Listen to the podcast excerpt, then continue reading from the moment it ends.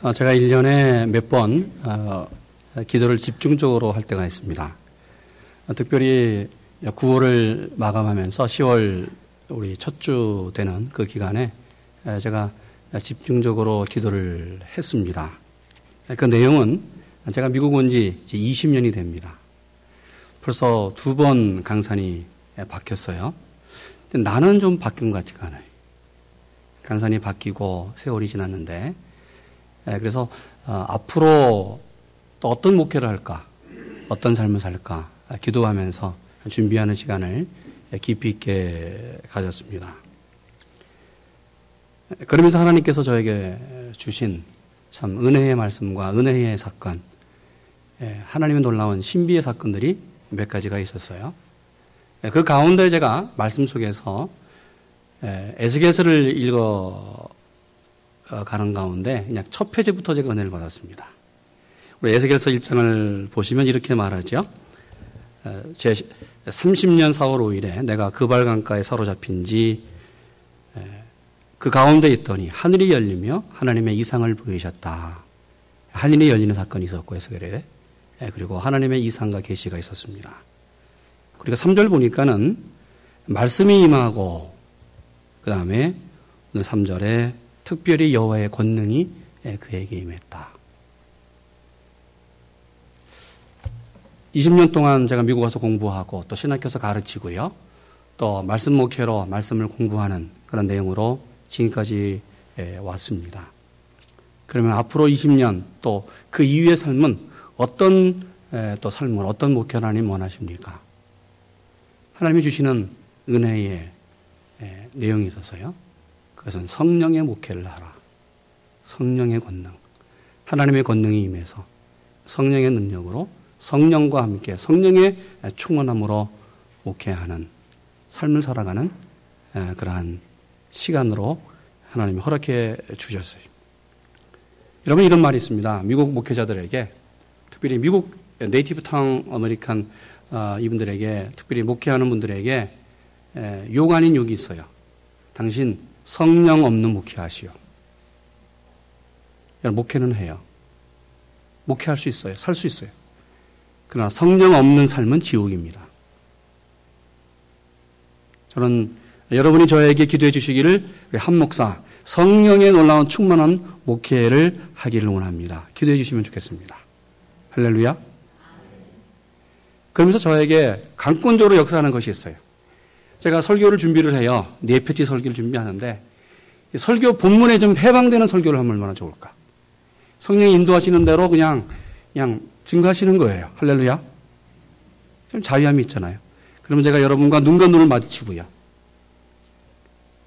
문자를 제가 중심으로 보려고 하니까 제가 자유함이 없었어요.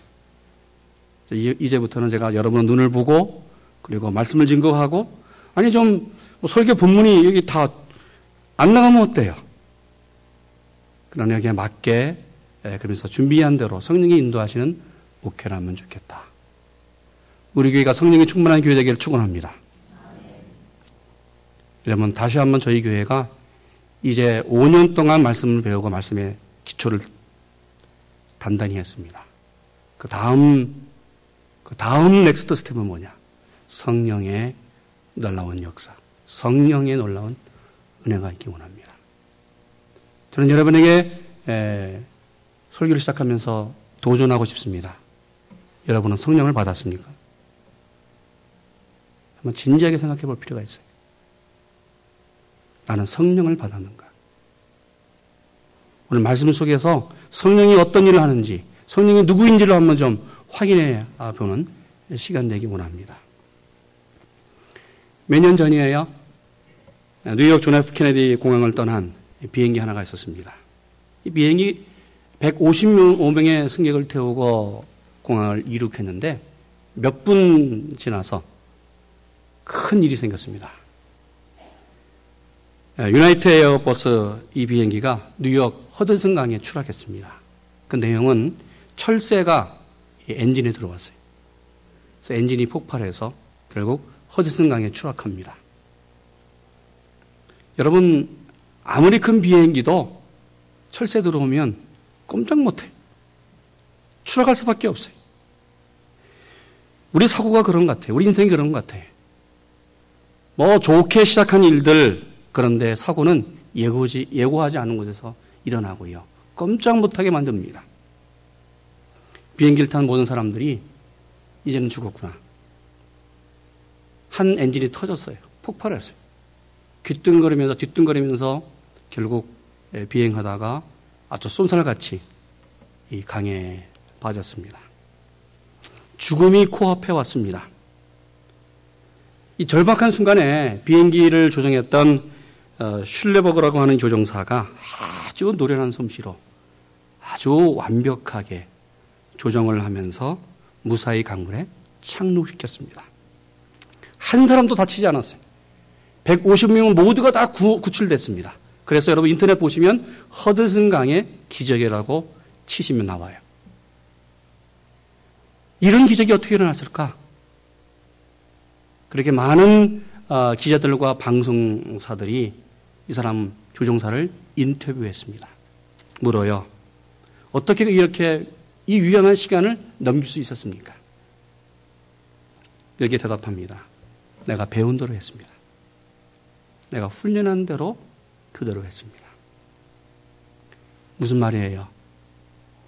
배운 대로 했더니, 훈련한 대로 삶으로 살았더니, 삶으로 운전했더니, 결국 비행기가 안전하게 착륙했고, 모든 사람을 구출했다.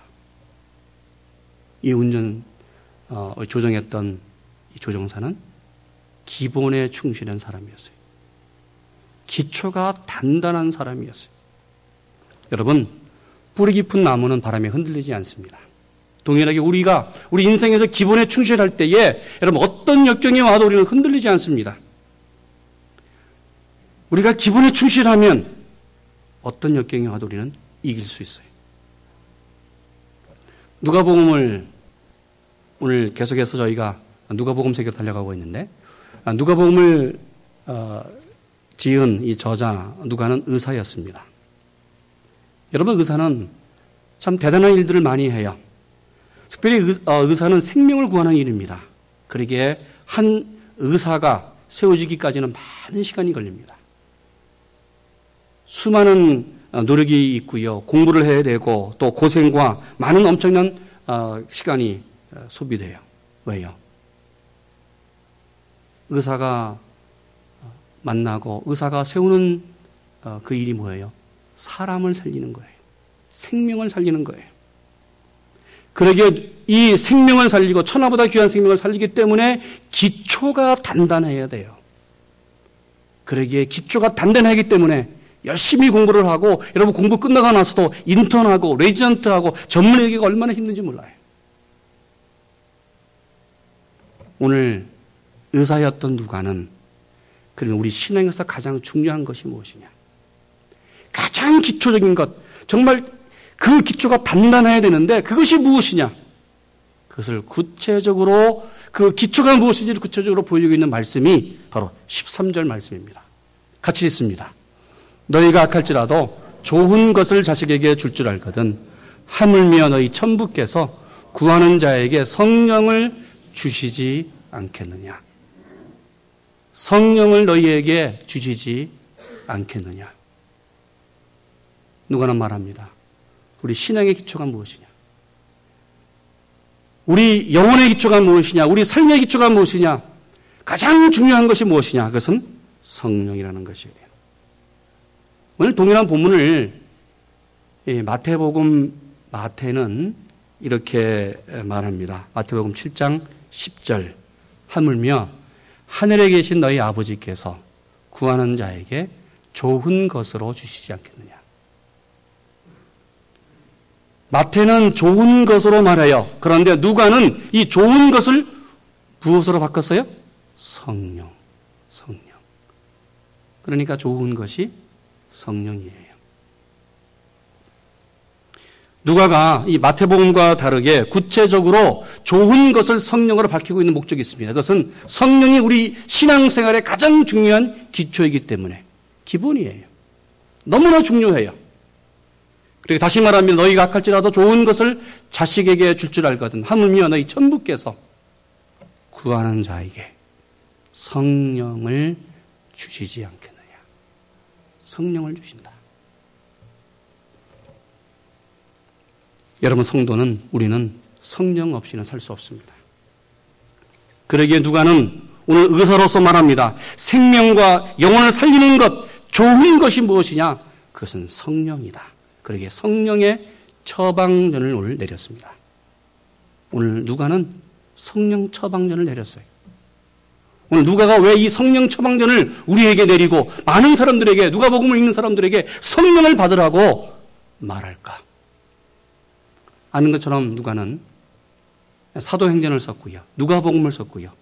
또 바울과 함께 사역을 하면서 수많은 선교지를 다녔던 사람이에요. 그러기에 이 누가는 바로 선교 단체, 바울의 선교 단체에 바울과 함께 있었던 선교사였습니다.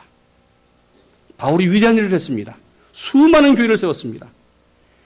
많은 역경이 왔었고 수많은 일들을 사람이 할 수 없는 일들을 했어요. 이, 이 일을 할 수 있는 근거가 뭐냐? 그 원동력이 무엇이냐? 누가는 알았습니다. 그것이 바로 성령이다. 성령이다. 성령이 역사하지 않고는 이런 일들이 일어날 수 없다는 것을 누가는 피부로 느꼈습니다.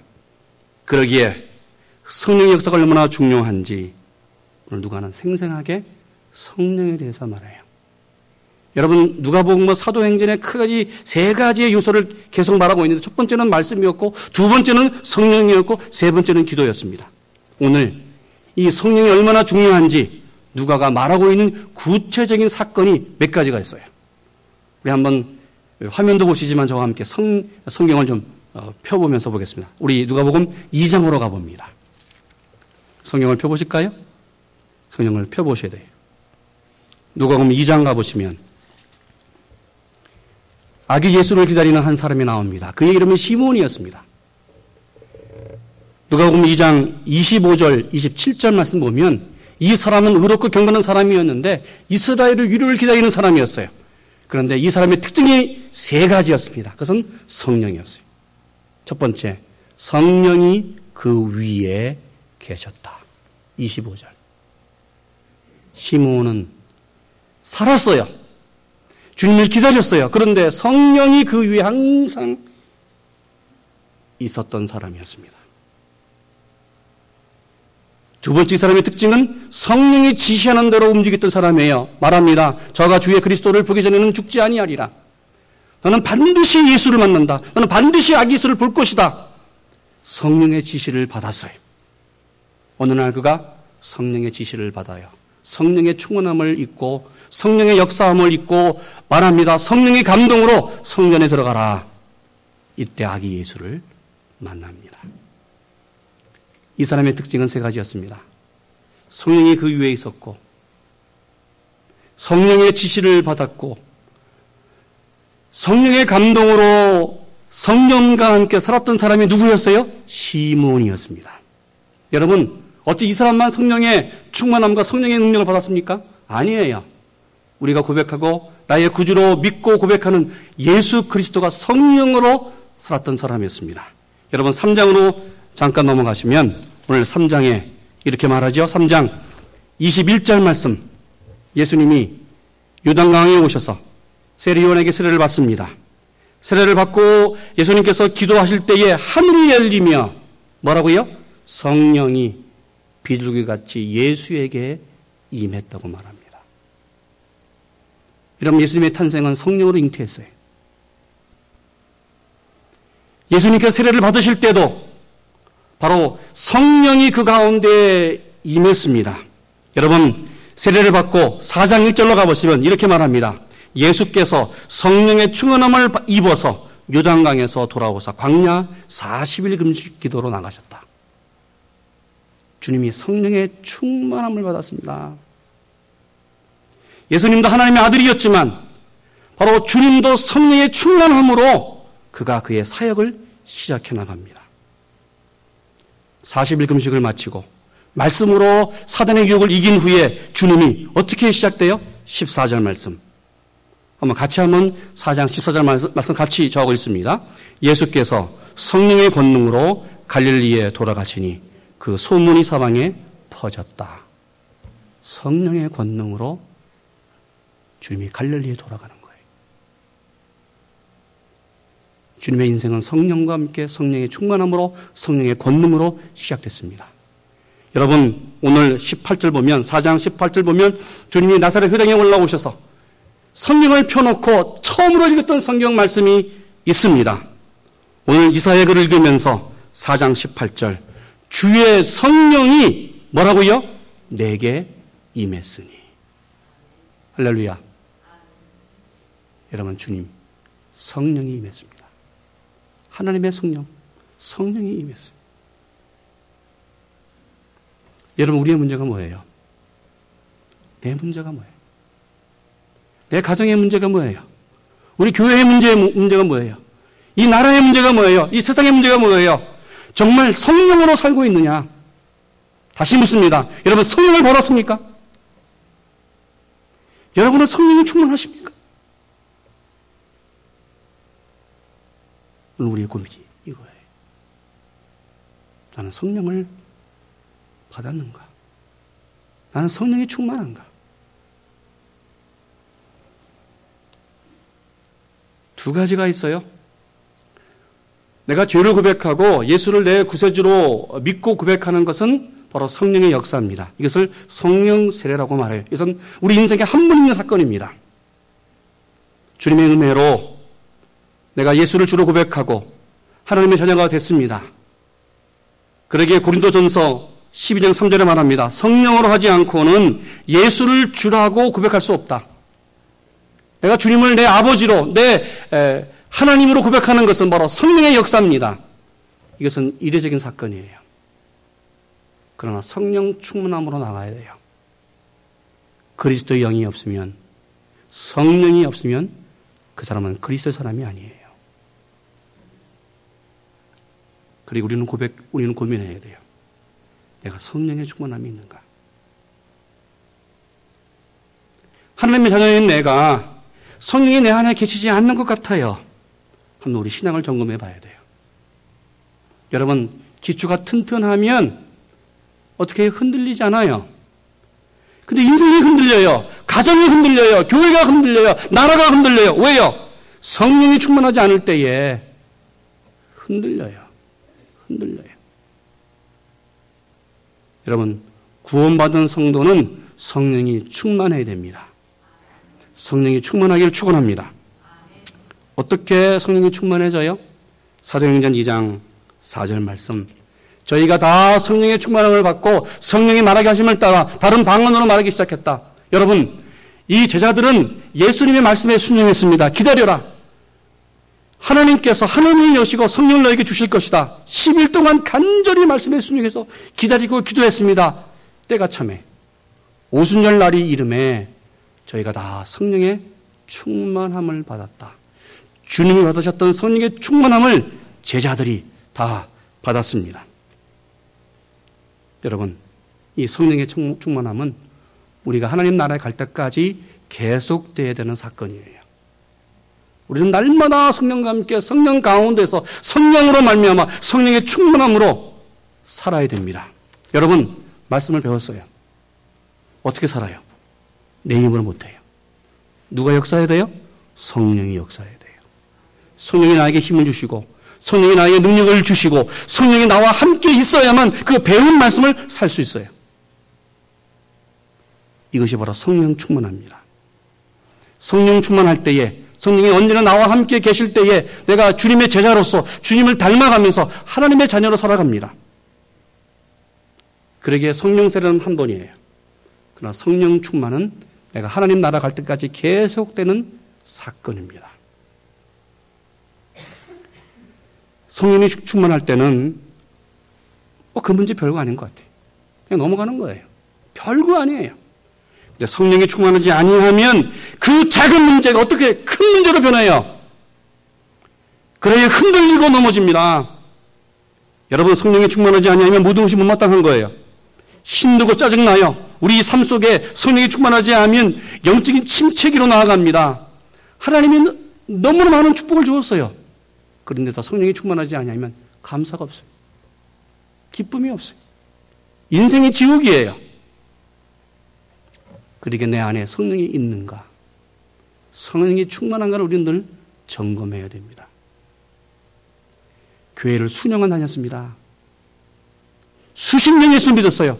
아니, 모태신앙이에요. 그런데 교회 안에서와 교회 밖에가 달라요. 이중인격자로 살아가요. 바울이 고백했습니다. 내 안에 두 법이 싸우는데 하나는 세상의 법과 사망의 법과 성령의 법이 날마다 나올 나를 괴롭게 한다. 오라 공부하는 사람이로다. 누가 이 사망의 몸에서 누가 나, 나를 건져내겠느냐. 바로 성령의 법이 나를 지배할 때만 성령이 충만할 때만 내가 세상을 이길 수 있어요. 여러분 우리가 주인 줄 알면서도 계속 반복해서 그 죄를 져요. 그것이 잘못인 줄도 알면서도 계속 그 일을 하는 거예요. 육신이 약하기 때문에 넘어가요. 여러분 예배가 지겹습니까? 기도가 안 되십니까? 기쁨이 없습니까? 감사의 고백이 없습니까? 여러분 성령 충만하기를 축원합니다. 우리는 성령이 충만해야 돼요. 그러게 본문에서 주님이 말씀했습니다. 13절. 너희가 악할지라도 좋은 것을 자식에게 줄 줄 알거든 하물며 천부께서 구하는 자에게 성령을 주시지 않겠느냐. 성령을 주시지 않겠느냐. 성령은 하나님이 주시는 가장 축복 가운데서 최고의 축복입니다. 여러분, 부모의 마음을 아시지요? 자녀 있는 분들. 자녀들에게 참 모든 것다 주고 싶어요. 저만 그렇습니까? 여러분 그러시죠? 다 주고 싶은데 가장 좋은 거 주고 싶은 것이 부모의 마음이에요. 우리 큰애가 오면요, 뭐, 혼자서 공부하는데, 아, 이거는 먹고 살까. 그래서 여기 선어제 집에 오면 뭐 사주고 싶은 것이 제 마음이에요. 그래서 우리 집사람 모르게 저 둘이서 데이트도 하고요. 또 좋은 것, 음식 사주기도 하고요. 이거 먹어봤니? 아, 저것 어떠니? 이게 부모의 마음이잖아요. 좋은 것, 가장 좋은 것 주고 싶은 것이 부모의 마음이에요.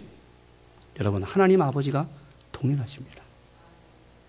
하나님이 가장 좋은 것, 최고의 것을 우리에게 주고 싶어 하는 거예요. 그게 뭐예요? 성령입니다. 성령. 본문은 기도를 강조하는 것 같지만 정말 강조하는 것은 성령이에요. 천부께서 하나님 아버지께서 구하는 자에게 성령을 주시지 않겠느냐? 성령을 주시기 원하는 거예요. 그렇게 말합니다. 도둑도 자녀에게 제일 좋은 것을 줄 줄 아는데. 아니, 조폭도 자녀에게 가장 좋은 것 거절하지 않고 주는데, 하물며 하나님 아버지께서 가장 좋은 것 성령을 너에게 주지 않겠느냐. 여러분, 하나님은 우리에게 필요한 것을 아세요. 가장 좋은 것이 무엇인지를 아세요. 그러게 성령을 지금 주시기 위해서 기다리고 있는 거예요. 구하라! 성령을 구하라! 기도하라! 간청하라! 여러분, 기도는 뭐예요? 코드예요, 코드. 코드가 맞아야만 전기가 들어오고, 여러분, 코드를 찍어야만 문이 열리고, 코드를 눌러야만 전화가 돼요. 기도가 코드잖아요. 코드가 맞는다. 무슨 얘기예요? 마음과 뜻이 통한다는 거예요. 어, 저 사람은 나하고 코드가 맞네. 마음이 하나네. 여러분, 코드를 맞히는 것이 뭐예요? 기도예요. 나와 하나님이 코드가 맞다. 나가, 내가 하나님의 마음과 하나가 되었다. 여러분, 하나님이 원하시는 마음이 뭐예요? 하나님이 원하시는 코드가 뭐예요? 그것은 우리가 뭘 받아요? 성령을 받는 거예요. 할렐루야. 이게 하나님의 마음이에요. 하나님이 가장 원하시는 것이 뭐예요? 성령을 내가 받는 거예요. 성령을 충만하고 성령과 함께 성령으로 살아가는 것, 성령 안에서 거하는 것, 이것이 바로 성령 충만이고 바로 하나님이 원하시는 마음입니다. 여러분, 오늘 이 시간 정말 간절히 성령 충만함을 구하는 여러분 되기를 축원합니다. 5세기의 성자 성 어거스틴 잘 알고 있는 분입니다.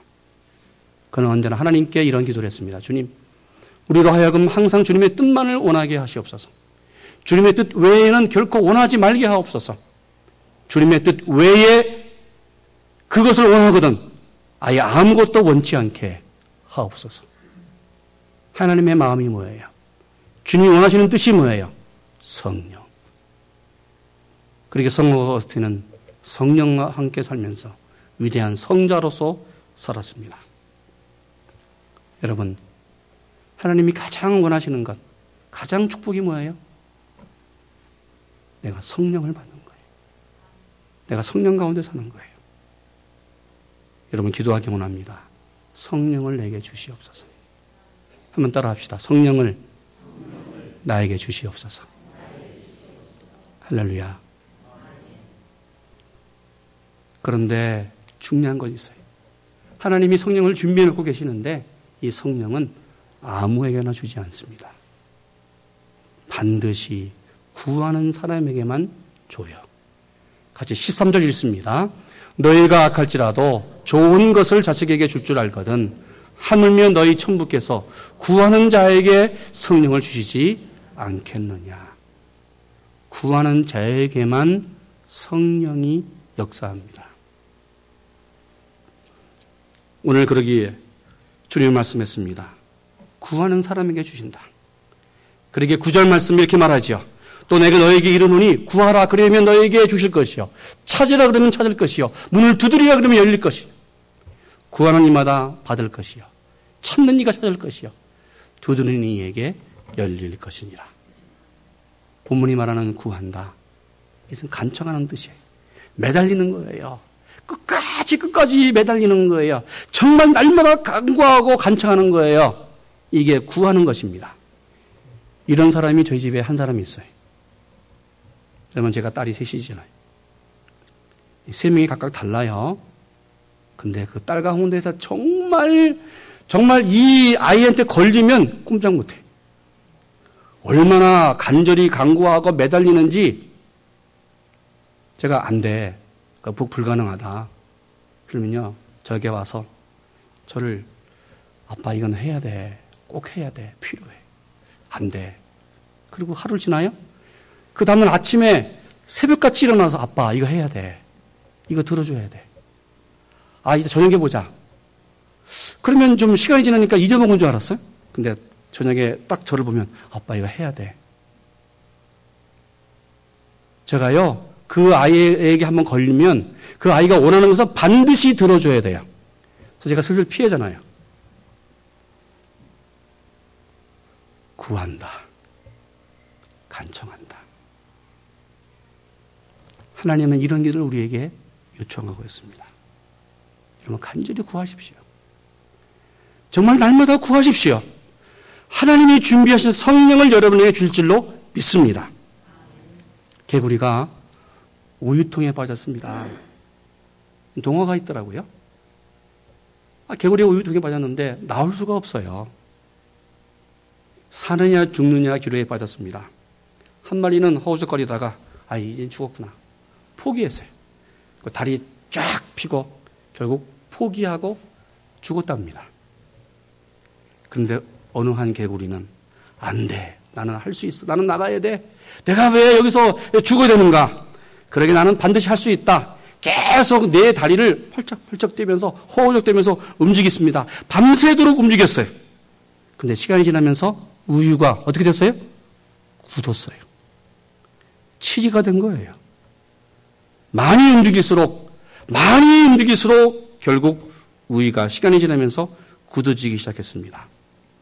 그래서 결국 치즈가 되고 단단해지면서 개구리가 통 밖으로 나왔습니다. 일명 이 개구리를 가리켜서 성령 충만한 개구리라고 말해요.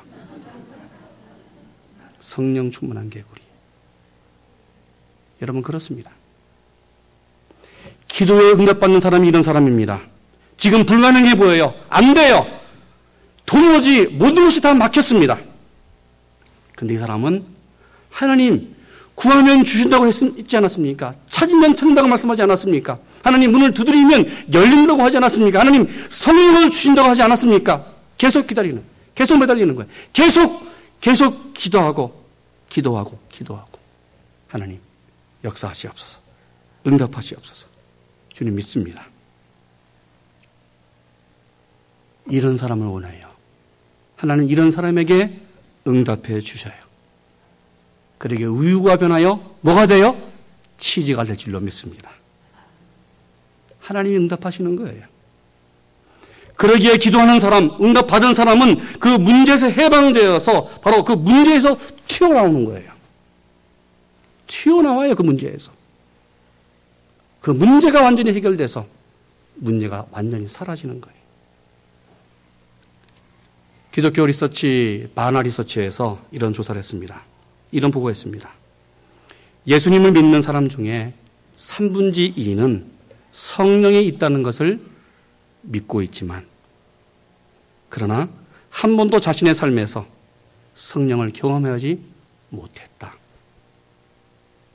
오직 3분지 1만이 성령을 경험하고 산다. 우리는 어디 속해 있습니까? 나는 어디에 속해 있는가? 여러분, 우리는 무엇을 달라고 기도하고 있습니까? 아니, 이번 주 한 주만이라도 여러분, 제가 여러분의 숙제를 드리겠습니다. 이번 주 한 주만이라도 여러분 기도할 때에 밥 먹을 때도 하나님 감사합니다. 나에게 성령을 주시옵소서. 아침에 일어날 때도 하나님 하루를 주신 것을 감사합니다. 나에게 성령을 주시옵소서. 오늘 성령으로 설계하여 주시옵소서. 여러분 잠을 어, 주무실 때도 하루를 마감할 때도 하나님 감사합니다. 오늘 이 밤도 성령과 함께 잠자게 하여 주시옵소서. 여러분 한 가지 기도 제목 성령을 나에게 주시옵소서. 매 순간 매 순간 매일 매일 아니 한 주만이라도 정말 성령을 나에게 역사하시옵소서. 성령을 나에게 주시옵소서. 기도하는 여러분 되기 원합니다. 내가 매달리면 우리가 간청하면 하나님이 준비하신 성령을 우리에게 주실 줄로 믿습니다. 우리 한번 같이 13절 말씀 같이 읽습니다. 너희가 악할지라도 좋은 것을 자식에게 줄 줄 알거든 하물며 너희 천부께서 구하는 자에게 성령을 주시지 않겠느냐 하시요. 할렐루야.